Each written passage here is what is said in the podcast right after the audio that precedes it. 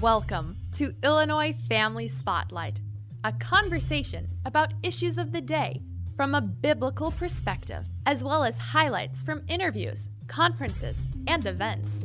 Here's Monty Larrick. Thanks for making Illinois Family Spotlight part of your day. During this edition, a message from Dr. Rob Rienow on the church, the family, and the kingdom of God. Dr. Rienow is the author of several books and a conference speaker. He and his wife Amy lead Visionary Family Ministries. Their mission is to build the church through a global reformation of family discipleship. Here are Dr. Rienow's remarks from the Illinois Family Institute's 2022 Worldview Conference at the Village Church of Barrington. The church today is doing more than ever to reach kids for Christ. We have paid staff. Did you know 100 years ago there was none of this stuff? There were no full time paid children's workers, youth workers. Here's my point. We Fellowship of Christian Athletes, Youth for Christ. I love all of those things, by the way. Here's my point.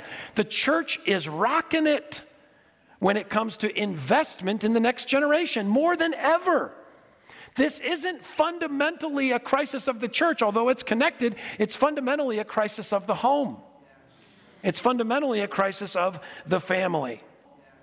I'm going to do a power walk through the Bible to show you how God, over and over again in the scriptures, created the family to partner with the church to build his kingdom and build and advance the faith through the generations. The message here, I think, um, the church, the family, and the kingdom of God. Other titles for this Your family and God's plan for the world. This is how God can use your messed up family, my messed up family, uh, to make a difference uh, in the world for Christ. I've got a ton of scriptures I'm going to do in the next 30 minutes. So they'll be all here for you at visionaryfam.com slash worldview, visionaryfam.com slash worldview. So I want this message to be personal, not academic, in the sense of are you concerned about the matters we're discussing today? Your response for the Lord begins in your house. So here we go. We're going to start in Genesis chapter 1. Because I'm going to show you how over and over again in Scripture, which is sufficient for every matter in faith and practice, I'm going to show you how God connects what happens in the home with His plan for the world. So here we go. Genesis chapter 1. God makes a man, God makes a woman. Then God speaks to the first couple he creates. Anybody know the very first words of God to the first couple? Yeah, there we go. Be fruitful and multiply, fill the earth and subdue it. One of the questions that I ask pastors in our consulting ministry is when was the last time you preached on God's first words? I've had some pastors say, Whoa, I don't know if I've ever preached on that. And I give a little pushback on that. I say, Well, that's, that's kind of curious. You, you would think that the first words would be pretty important. God's first words, the first couple, in fact, they're extremely important. You know what God tells Adam and Eve in this moment? He tells them what He, God, is going to do for the rest of human history. You know what God is doing right now? He's filling the earth with His people, Amen. with His word, with His worship, with His glory. But how's the earth going to get filled with people? He only made two. He made male, he made female, he made marriage, he made family, he made babies. One generation is going to raise another generation, is going to raise another generation, and we're going to spread out. And we're going to fill the earth with the worship and word of God. But you get forward in the scripture to the Noah account. The earth is not filled with worship, it's filled with what? It's filled with sin and wickedness. Genesis 6 5, the Lord saw how great man's wickedness on the earth had become, and that every inclination of the thoughts of his heart was only evil all the time. The most wicked time in human history, never to be repeated again. God in his sovereignty does not begin again with a righteous man, Noah. He begins again with a righteous family Noah, his wife, three sons, three wives. God gives Noah and his sons a family chore, a family assignment to build an ark, which is going to take them a little less than 100 years. You try a family chore for an afternoon. Let me know how it goes for you. You got to remember, these aren't Bible people, they're people people. Okay, they're in the Bible. I get that. But they're just as peoply as you. They're just as this is a dad with his three boys, and God gives them this task. Now, uh, Noah and his family step off the ark in Genesis 9 1. Then God blessed Noah and his sons, saying to them, Be fruitful, increase in number, and You think God wants something? He wants the earth filled with his people. Now, our eldest son, when he was born, we, uh, we, we, designed his nursery with uh, the Noah's Ark theme. When our seventh child was born, we found a closet for him and put his crib in there. But the, the, first, the first kid, there's just right extra stuff you get. So we're, you know, baby's on the way, so I'm painting the nursery. We got the clouds, we got the rainbow, we got the scripture, we got the, the, the animals and the ark. Now, of course, we take the Bible very seriously, you know, in our family. So down around the bottom, we had the land, okay, and the, the deluge of water and the floating bodies, just bodies painted on the wall all around. And we told our infant son, we say, We've designed this room about the wrath of God against sin, where he wipes everybody out, and we want that to comfort you while you sleep. now, we didn't actually go that far, but I'm, I'm in there painting it, and it dawns on me this is an odd Bible history to put in the baby's room. All of our children's ministry rooms, right? Not a happy story, friend, right? The wrath of God wipes everybody out. Come on, kids. All right, the animals are cute. That part's good. All right, let's talk about Abraham. 4,000 years ago, God came to a man named Abraham and he said, I'm going to bless you so that you'll be a blessing to the nations. Abraham, you're going to have a global impact. Now, 4,000 years ago, how can you possibly even conceive of such a thing? Today, get on an airplane, fly around, share the good news of Jesus, put something on the internet, no problem. But how do you conceive, conceive of that 4,000 years ago? Well, God explained it to Abraham this way Genesis 18 18. Abraham will surely become a great and powerful nation. All the nations on earth will be blessed through him. That's his macro mission, his global assignment. But how can a man 4,000 years ago participate in that? Well, I've chosen him so that he'll direct his children and his household after him to keep the way of the Lord by doing what is right and just, so that the Lord will bring about for Abraham what he's promised him. Abraham, I am going to fill the earth with my people. If you want to be a part of the mission, you lead your family. You make it the number one mission of your life to help the future generations of your family receive the faith. Book of Exodus, chapter 20, 10 commandments. First four commandments are vertical in that they have to do with the proper worship of God. The last six commandments are horizontal and that they have to do proper relationships with people. That makes the fifth commandment the first commandment for human relationships. Got it? Yes. Exodus 20:12. What's the fifth commandment? Shout it out. If you're wrong, I'll tell you in front of everybody. It's okay. Go ahead. Okay, yeah, honor your father and your mother so that you may live long in the land the Lord your God is giving you. It's an amazing order that God put these in. Remember, this is the portion of Scripture that God skipped the human author. Like he wrote it into the rock, right? Everything else is through the human author. I don't think it's good to like, well, if I were God, but the, you're thinking about, okay, here's how to worship me. No other gods before me, right? Well, now I'm going to give instructions to the folks. I'm thinking, okay, don't murder anybody. That's we're going to give you more advanced skills later. Let's start there. But no, he says the first one is honor your father and your mother. Why is that? I think part of it is because this is the first moral decision a human being faces in their life. You know, I've got an eight year old boy. Rush. Rush, do not commit adultery. I just don't think the little guy needs to be too worried about that one right now. right? Not that it's not a commandment and all, but uh, I, I don't know if he's dealing with that. How about honor your mother? You think he's dealing with that? Honor your father, absolutely. First moral command a human being faces in their life. I also have a confession time. For a lot of years, I really didn't understand the second part of the verse. Uh, the Apostle Paul in Ephesians 6 says this is the first commandment with a promise. And at first reading, it kind of felt to me like what God was saying that if a young person would honor their parents, then they would live a long time. But could I stand up in front of, there's a lot of boys and girls and teenagers here. Can I say to all of them, if you honor your parents, God says you'll live 70, 80, 90 years? That doesn't sound quite right, does it? I mean, a child who would die of sickness or an accident, in the church, we never say, well, didn't honor their parents then, you know? So, so what does that mean? I didn't quite understand it, so I would always fuzzy it up. I'm teaching teenagers, I say, honor your father and your mother, and if you do, God promises to bless you. Now, that's not what it says, but I don't know what that means. So I got to make it nice, you understand? It's something good. A pastor friend helped me unlock it. He called it the key to unlocking the fifth commandment promise. And he said the key to unlocking the fifth commandment promise is to understand the Ten Commandments are not just given to individual people, but they're given to the faith community. In some of the preamble and postamble of the Ten Commandments, the YOUs are not singular YOUs, they're plural YOUs. So, what is the promise of the fifth commandment? Especially in light of all the scriptures I'm going to share with you today. It's this that if moms and dads and grandmas and grandpas will follow God, and their children and grandchildren will honor their parents in the most important way of all, which is by receiving the faith, then the people of God, the faith community, the church of Jesus Christ in New Testament terms, will live long in the land. Guaranteed. Loctite promise from God. What could stop your local church if, by the grace of God, you won your kids and grandkids to Jesus? Answer nothing.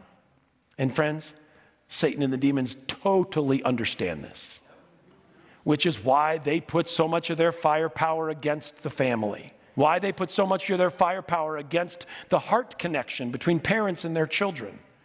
I was preaching in Russia, in Moscow, 10 years ago with my family.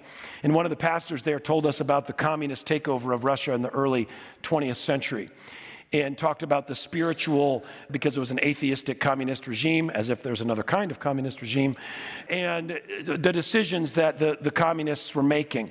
Interesting, Russia, communist Soviet Union, was the first nation in the history of the world to pass no fault divorce. You could divorce your spouse, didn't need a reason anymore. Just, I'm done. And they wrote it down. They say, we have to get rid of the family to establish the state. The next thing they did, uh, when it came to churches, you would think, well, they just blew up the churches or made churches illegal. Well, not, not at first. The first law they passed was that you couldn't bring your children to church.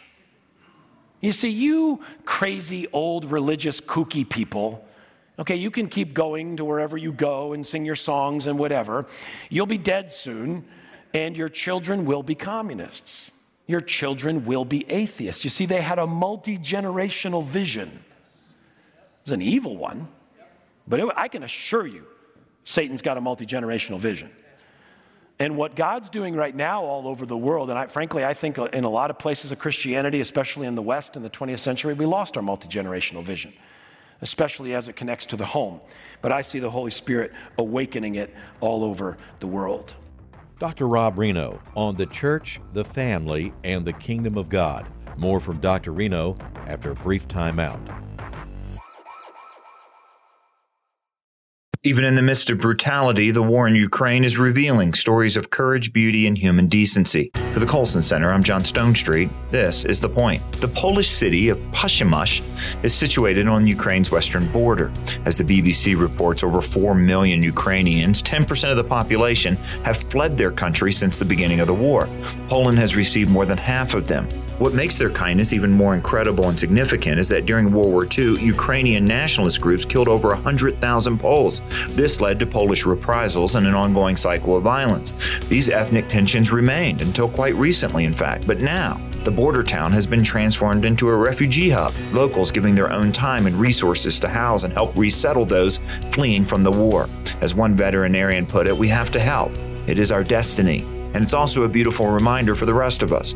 There's something deeper than borders, political gridlock, even war. It's the image of God all humans share. And when we see it clearly in our neighbor, we will choose to act. For the Colson Center, I'm John Stonestreet with The Point. Thanks for joining Illinois Family Spotlight. During this edition, we're featuring a message from Dr. Rob Rienow entitled The Church, the Family, and the Kingdom of God.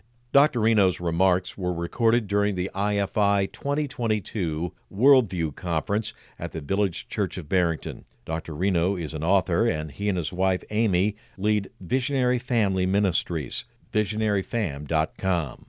Let me talk to you about Deuteronomy chapter 6. This is a big deal verse in the Bible, and that's not just because I'm saying it's a big deal verse. Jesus says it's a big deal verse. Matthew 22, a religious leader comes up to Jesus, says, What's the most important commandment? Jesus says Deuteronomy 6 5, and he doesn't say Deuteronomy 6 5. He just quotes it. If you've been around church, you're familiar with it. We call it the Great Commandment. Love the Lord your God with all your heart, with all your soul, with all your strength. These commandments that I give to you today are to be upon your hearts. I grew up in church. I had a Christian mother and an atheist father. My mom led me and my brother to the Lord when we were little. When my parents got married, neither one of them were Christians. And my mom came to Christ when I was a baby, when I was three months old. She was the first Christian in our family tree. So this verse was familiar passage to me. If you've been around church, you've probably heard it before. But I never kept reading. I would always just stop there. Actually, I just stop after verse 5 because here you got the two foundations of the Christian life a love for God and a love for His Word. But the next verses now, after this, which Jesus says is the first and the greatest commandment, now God speaks to parents. He speaks to grandparents and he speaks to the home. Look at what he says Love the Lord your God with all your heart, with all your soul, with all your strength. These commandments I give to you today are to be upon your hearts. Parents, grandparents, teach them diligently to your children. In other words, hey, you want to love me and you got little ones? Mission number one help them love me.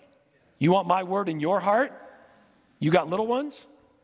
Help them have my word in their heart. And at this point, we're, we're, probably all in. Raise your hand for me if it is the desire of your heart to love God. You fall short every day, but you really want to love Him. All right. Raise your hand if you want to see the kids and grandkids and nieces and nephews love God. Right. All right, Lord, we're all in. Rock on. We want to love you. Thank you for grace and mercy through Jesus. We want our kids to love you. In fact, we want them to love you more than we love you. We want there to be generational progress. But now, a good question for God would be what? Yeah, how do I do it? I mean, it would be nice sometimes, again, not trying to be sacrilegious, if God would sometimes take some things in His Word, love Lord God with your heart, teach them diligently to their children, like bring it down to like some concrete, practical. I'm not looking for magic formulas. I'm not looking for do one, two, three, and all your kids will follow Jesus. I know there's no formulas. But raise your hand if it would be nice if God would give you just something concrete that you could do. All right, okay, that's what we're after. God is glad you asked the question because that's the next verse. Love the Lord your God with all your heart, with all your soul, with all your strength. These commandments I give to you today are to be upon your hearts. Mission number one teach them diligently to your children. Okay, God, what could I do? A messed up guy like me, what could I do to possibly help my kids follow you? God says, I'm glad you asked. Here's what you do talk about my word, that's the them, my commandments. Where? When you sit at home. Friends, look at this. Love the Lord your God with all your heart, with all your soul, with all your strength. Okay, God, I want to love you. Where do I start? Open my book at home with your family. Amen. Talk about me at home with your family. Down through the centuries, this has been called family worship family devotions, family altar, family time, call it whatever you want, but it's the few moments of the day where a family gets together for some moments of prayer and a spiritual meal of God's book. Back in Scotland in 1640, they used to teach our visionary parenting curriculum. They didn't call it visionary parenting, they called it directions for family worship. How to pray and read the Bible at home without killing each other. Uh, they're going to equip the folks with, with how to do this. In fact, you know, one of the critical tasks of the church, Ephesians 4:13, equip the saints for works of ministry. Is being a spouse a ministry? Yes, praise the Lord. Is being a parent or a grandparent a gospel ministry? Friends, in order to have a disciple making New Testament church, you have to have a marriage equipping ministry. You have to have a parent equipping ministry because that's where your ministry for God starts in your house. So, a lot of what churches are waking up to is this need for family worship in the home. But okay, so let me read to you. I, I, I want to read to you what they wrote from their um, visionary parenting class in Scotland in 1640, because it's an example of how Christians talked about family worship differently than we talk about it today. Here we go. The assembly requires and appoints ministers to make diligent search and inquiry, whether there be among them a family or families which neglect the duty of family worship. Translation Pastors from your church are going to visit your house every now and then just to make sure you're praying and reading the Bible with the kids and grandkids. How would you like that knock at the door? If such a family is found, not praying and reading the Bible with the kids, the head of the family is to be admonished privately to amend his fault. You got to be praying and reading the Bible with the kids. Oh, yes, Pastor, I'll start right away. In case of his continuing therein, still not praying and reading the Bible with the kids, he's to be gravely and sadly reproved by the session. You're going to meet with the elders and the deacons of the church. You've got to be praying and reading the Bible with your children in the home. Oh, yes, session, I'm starting right away. After which reproof, if he's still found to neglect family worship, let him be for his obstinacy in such an offense suspended and debarred from the Lord's Supper until he amend. You can't take communion this week, you're under the discipline of the church. Now we say, whoa, whoa, whoa, time out. We don't do church discipline for anything. And they're doing church discipline for this. This all sounds very legalistic to me. Sermon, quick. Legalism means two things. One, thinking that you're winning points with God by doing good things, or adding human rules and regulations on top of the Bible and judging yourself and other people by your human rules. That's legalism. Obeying the Bible's just Christian. Nothing legalistic about obeying God's word. Okay. What am I talking about? All right. You can see how, how strongly they taught and trained and required family worship of the Christian families. Let me explain to you why. See, these churches, these, these uh, Reformation churches, they're, they're committed to the global advance of the gospel. They believe that the gospel began with the souls of the little ones, that little ones were entrusted to mom and dad and grandma and grandpa in the home, and that grandma and grandpa in the home were commanded by God to pray with their children and read the Bible with their children. Psalm 78, Deuteronomy 6, uh, Joshua 24, Ephesians chapter 6. So, in order to reach the world for Christ, we've got to worship Jesus in our homes. They connected, listen, the global Great Commission with family discipleship. And here's what they would say if you're not going to do family discipleship, maybe you're not even on board with the gospel. Maybe you're not even on board with the Great Commission because reaching the world for Christ starts at home. Let's fast forward. Let's go to the uh, Malachi, the last book of the Old Testament. This is the Italian prophet. Um, it's Malachi, I know. 400 BC. God is not going to give any more scripture for 400 years. And this is the way God concludes this chapter of Revelation, Malachi 4 4. He says, Remember the law of my servant Moses, the decrees and laws I gave him at Horeb for all Israel. See, I will send you the prophet Elijah before that great and dreadful day of the Lord comes, and he will turn the hearts of the fathers to their children, and the hearts of the children to their fathers, or else I'll come and strike the land with a curse. The end. My Jewish friends have maps now, like in their book, like that's the end. That's a horrible ending, right? I mean, it's like it begs for more. In fact, it, it kind of says God's about to do something amazing. He's going to send a prophet in the spirit of Elijah. He's going to turn the hearts of fathers to their children, the hearts of children to their fathers. And God's whole system of blessing his people is connected to the heart connection in the home. It's connected to the parent's heart being turned to the child. Now, here's something that blew me away. One of my mentors, Richard Ross, showed me this in God's Word. This is how the Old Testament ends, it's exactly how the New Testament begins. The link between the Testaments is the turning of the father's heart, the parent's heart principially to the children. I want you to imagine you're going to make a movie of the New Testament. You're going to make a, a documentary, a TV show. Every single event in the New Testament is going to be in your movie. You understand?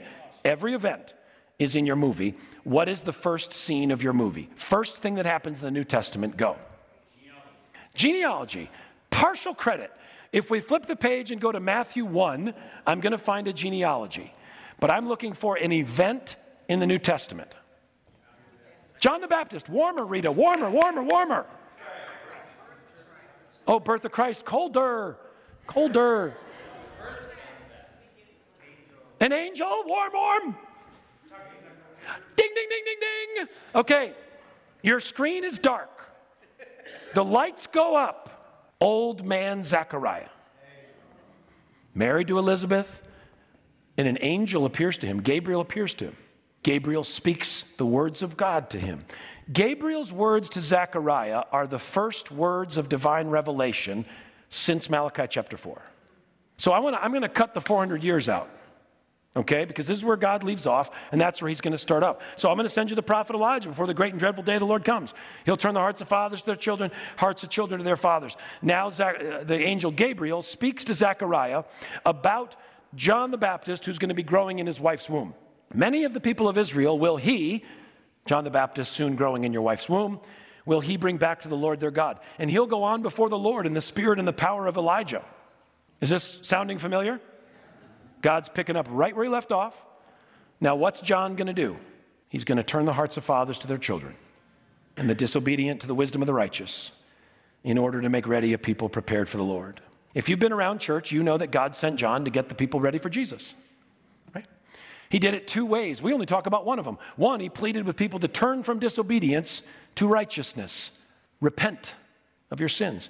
That makes sense, right? Humble yourself before God, prepare for Messiah. That sounds pretty good. The other thing he did is he pleaded with fathers to turn their hearts to their children. Now, whoa, whoa, whoa. First one, that's pretty Sunday schooly. I got that. What does this have to do with getting people ready for Jesus? Well, you see, when the hearts of parents are turned to their kids, hearts of kids are turned to their parents, everybody's heart's also soft toward Father God, seeking to express his love for us through his son Jesus. But if the hearts of parents are hard to the kids, hearts of kids hard to the parents, everybody's heart's also hard toward whom? Father God, seeking to express his love for us through his son Jesus. How many of you want the hearts of your kids, your grandkids, your nieces, nephews prepared for Messiah? Ask God to turn your heart to them.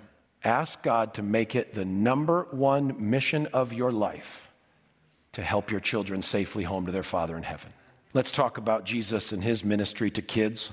Have you ever seen the, um, the watercolor picture of Jesus and the little children? Right? That was a really nice pose. It's, they put that in church bathrooms, that picture, a lot. I don't know why that is. I think that's weird. But let me read you the real history of what happened. This is Mark chapter 10. People were bringing little children to Jesus to have him touch them, but the disciples rebuked them. When Jesus saw this, he was indignant. He said to them, Let the little children come to me, do not hinder them, for the kingdom of God belongs to such as these. And I tell you the truth anyone who will not receive the kingdom of God like a little child will never enter it. And he took the children in his arms, put his hands on them, and blessed them. First thing I want you to see Jesus is not a married man, right? He's a single man. He's also not a parent, biological parent. He doesn't have biological children. Okay, making sure. Single guy, no kids. Where's his heart? With the kids. Friends, this message I'm sharing with you, this is all hands on deck. This is not people who just have biological children. All of us have little ones in our sphere of influence, right? I also want you to notice Jesus' emotions here. Oh, real quick on that. I, I've had some Christian friends say to me, You know, I don't like kids very much. to which I've been like, Repent. what an unchristlike heart.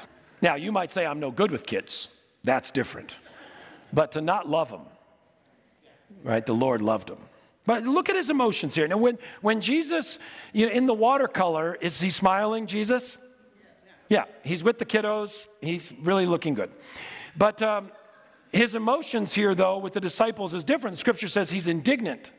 Why is he indignant? Why is he righteously upset? Well, because he understands that his ministry begins with the little ones, and the disciples are getting in the way of his ministry to the little ones. Now, I'm going to uh, toss another scripture in here, one that I didn't plan on talking about. But this, um, this word, indignant, is an unusual word in the New Testament. The next time we find it is the day after Palm Sunday. Jesus comes into Jerusalem, Hosanna to the Son of David. The next day, he goes back into Jerusalem to begin his How to Win Friends and Influence People tour by uh, tearing through the temple and turning over all the tables of the money changers. Now, one would think that the Pharisees would be indignant, but they're not mentioned. The next thing that happens is the blind and the lame come into the temple courts. They come into an area that they weren't allowed to come into by Jewish law. You couldn't come into this area with any physical problems. You had to be physically perfect to come into this area. Now, in our 21st century thinking, we, we view that as pretty horrible, right? A person uh, who, who lost a limb can't come to church, if you will. It was actually a gospel message. Who can ascend to the hill of the Lord? Only he with clean hands and a pure heart. Who can go to heaven? Only the perfect person. Where's that leave you? Where's that leave me? Out. We need a Savior. Sermon for another day. The blind and the lame come in. Scripture says Jesus healed them all. Pharisees, not mentioned. I'm sure they're not happy, but they're not mentioned. Then the kids come in, and the kids start singing to Jesus. And the scripture then says, and the Pharisees were indignant. Jesus is indignant because the kids are kept away. The Pharisees are indignant because the kids are coming in. They say to Jesus, Do you hear what these little ones are saying? Jesus says, Yeah. Have you not read that out of the mouths of infants and babes, God's called forth praise? Now, I had a friend in Malaysia, my pastor friend, and he said, Rob, have you ever gone back to the Old Testament to see why God calls forth praise from children? I said, No. He said, You should. I said, I will. let, let, me ask you, uh, why do you think, like, what would be your, your first instinct as to why God calls forth praise from children and babes? First instinct is what? Yeah, yeah, yeah, innocence there. The, um, we know the Lord likes a childlike faith, right? So the Lord, Jesus must really like it when children worship him with a childlike faith, but that's not what it says. You know, you know why God calls forth praise from children? Psalm 8, 1 and 2. O Lord, our Lord, how majestic is your name in all the earth. You have called forth praise from children and infants to silence your enemy and the avenger.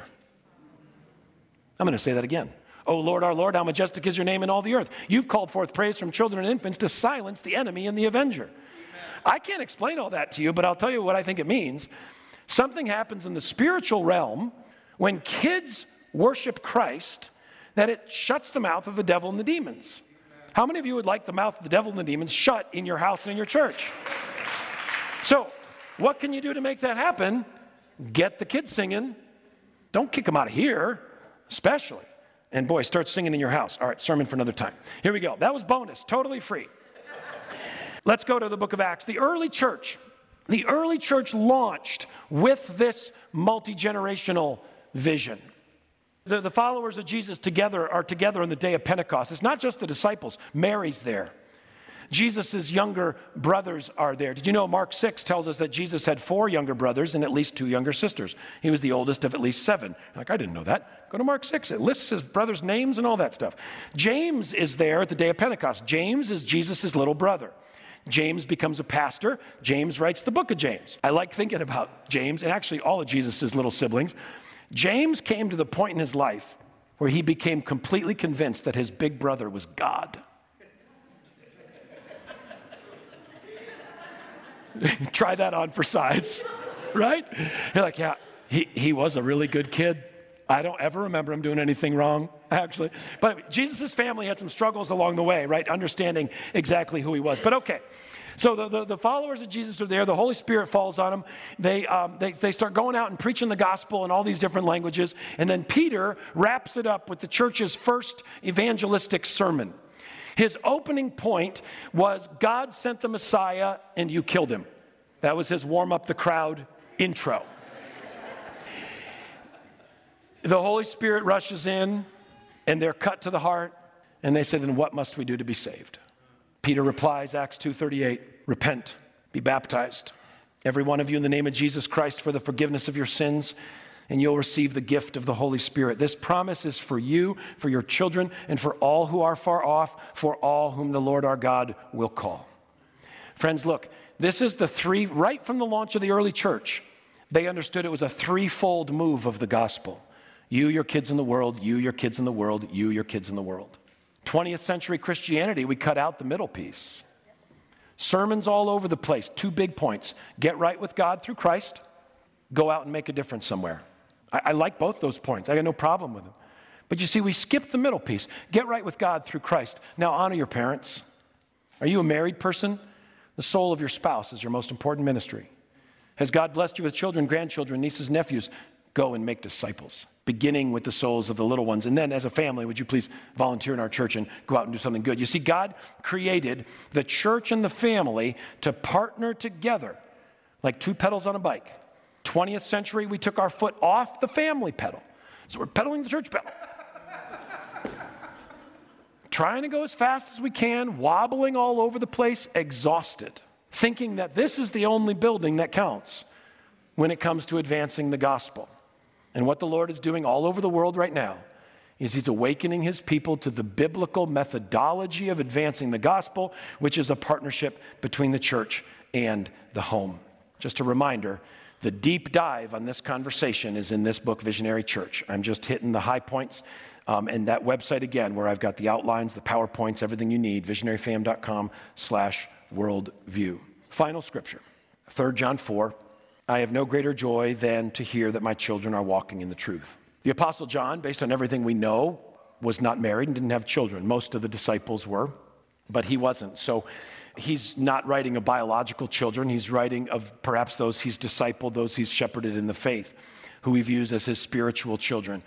But what a principle for Christian parents and grandparents. There is nothing better than when our own kids are following Jesus. Now, the other side of this is also true no greater sorrow for a Christian parent or grandparent when one of our kids is far from God. And you know, we do these surveys in churches all over the country. Two thirds of empty nest parents, two thirds of parents of adult children in the church have at least one child far from God. It's a, it's a big majority. But you know, we, we don't talk about it very much.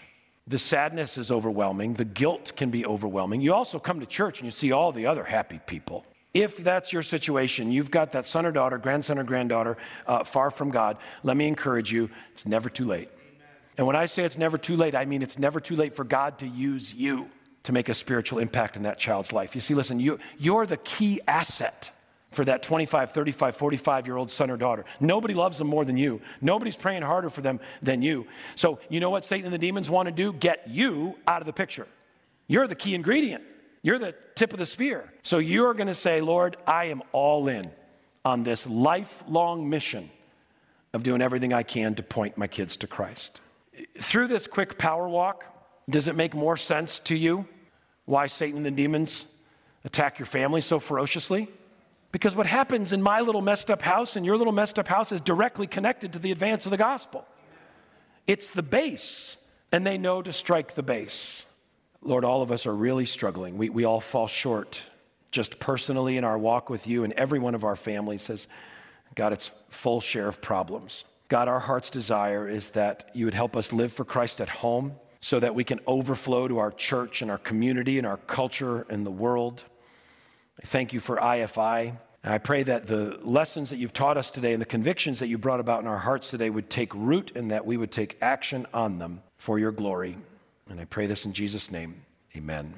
Dr. Rob Rienow during the 2022 IFI Worldview Conference at the Village Church of Barrington. To find out more about Dr. Rienow and his work, go to visionaryfam.com and go to illinoisfamily.org to order free copies of the IFI 2022 Illinois Primary Nonpartisan Voter Guide. The guide lets you know where the candidates stand on life, education, and other key issues.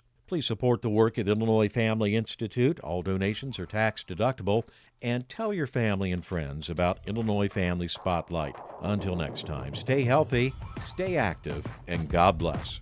For more information about Illinois Family Spotlight, visit ifiaction.org. And to email questions and comments, do so at feedback at ifiaction.org.